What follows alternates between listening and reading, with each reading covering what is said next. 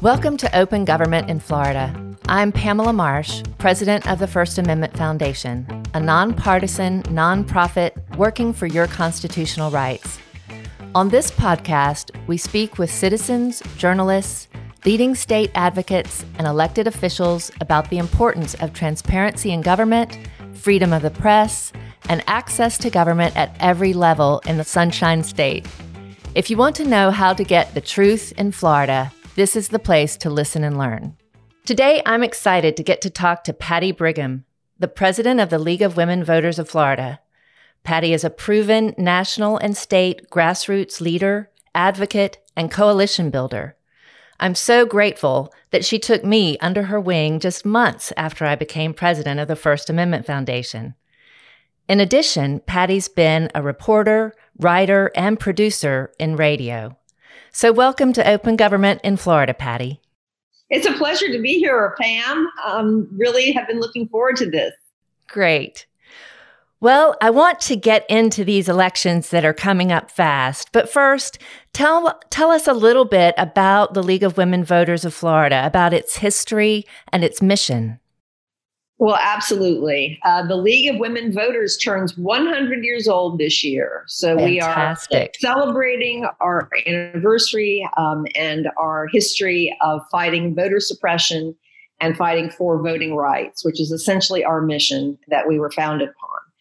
Uh, we are a nonpartisan organization. We never take positions on candidates or parties. We do take strong policy positions after study and reaching consensus. We're very scholarly in our approach.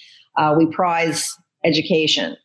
Uh, we have expanded uh, out. Uh, we are at heart a voting rights issue, but we see everything being connected. So we also work on education, natural resources, gun safety, immigration, uh, and certainly election reform. So we have a lot of various statewide issues that we work on, and certainly we're very active uh, during the legislative session every year. All of those policies relating back to elections in a big way. So, everyone, mark your calendars. We have the primary election coming up on August 18th, with early voting from August 8th through 15th. And then we have the finals, the general election, on November 3rd, with early voting from October 24th to October 30th. With all that coming up fast, Patty, where are you focusing your efforts now?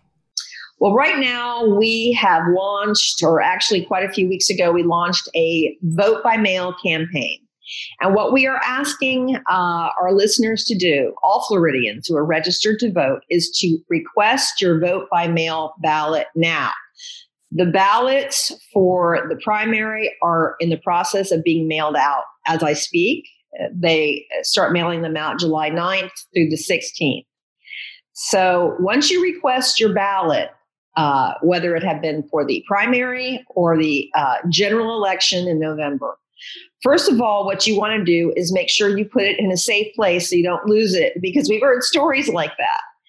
We suggest that you tape it to your refrigerator door because we all visit our refrigerator several times a day. Great idea. that way you're able to see it. Uh, certainly fill out the ballot when you get it. If you're ready to vote, if you know who you're voting for, you have all your information on uh, the candidates, go ahead and fill it out and put it in the mail. Remember to sign the back of the envelope. Your signature is critical to having your vote by mail ballot counted. Uh, and you can also track your ballot by going to your supervisor of elections website to make sure that it has been received. And they do, these supervisors do offer that service, and we encourage our voters to use it. The second thing is if you don't want to vote by mail, you can vote in person, but we want you to vote early.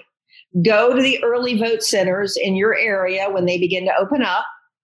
And if you don't want to go inside, we are under a major pandemic, you can stick it in the um, secure drop box and leave it there. That's what they're for, to collect the ballots. Or you can go inside and turn it in. And then we have traditionalists who will only vote on election day. I have a good friend who said, I'm voting on election day. So we I understand.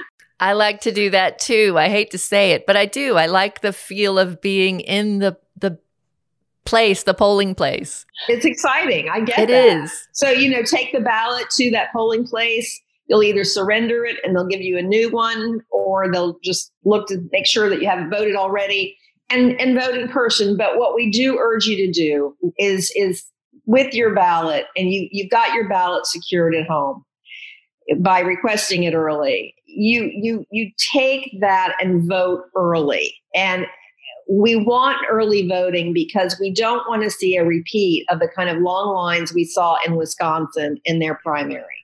And in Georgia, just, you know, not too long ago as well. Exactly. We want you, if you opt to vote early at the site itself, don't wait until the end of the early voting days. Go when they start. Because in talking with some supervisors of elections, we are going to expect long lines at the early vote sites if you wait till the last minute. So you need to take advantage of those sites as soon as they open.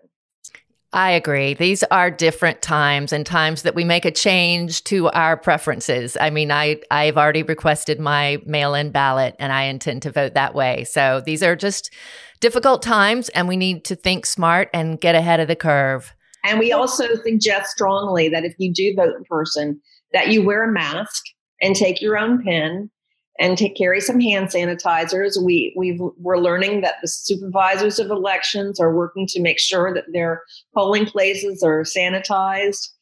And we're all in this together. We have to look out for each other. Absolutely. Good advice. There's been a lot of inconsistent messaging out there about voting by mail. What's the truth about voting by mail? Can we be sure those votes get counted?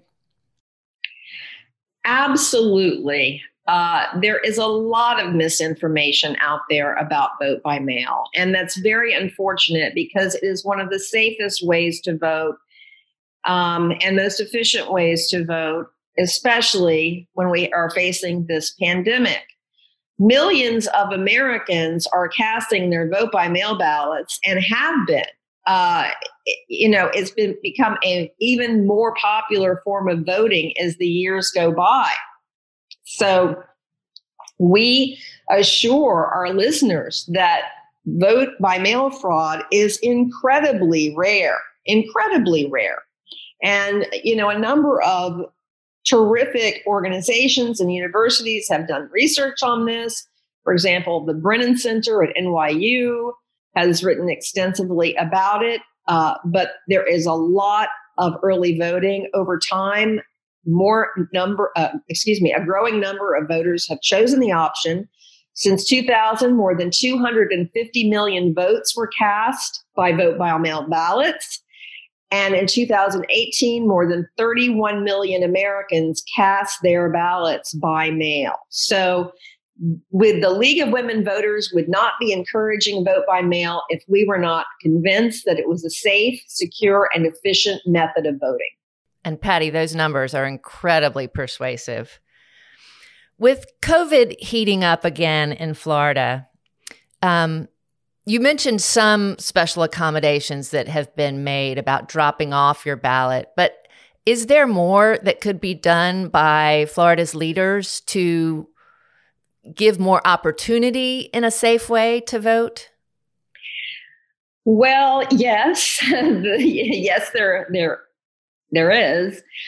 Um, the supervisors of elections sent out a letter in early April to the governor, the League of Women Voters, and a lot of our partners sent out our own letters reinforcing their ask for specific executive orders on extending deadlines. Um, they need more money for uh, high speed ballot counters. They only got one of the, the many things that they asked for, which is really um, unfortunate because this is such an unusual year and there is such enormous uh, uh, publicity, concern, uh, attention around this major presidential election. And we believe that our um, state officials should be doing everything that they can to make sure it's as easy and safe to vote as possible. We would have liked to have seen more of a response from the governor and secretary of state, and unfortunately, that did not happen. Is there still time for them to make those sorts of changes? Well, the supervisors are in the planning stages right now on choosing their early vote sites. Um, I, I, have to tell you, I don't know the answer to that. That that would be more of something that a supervisor would be able to tell you.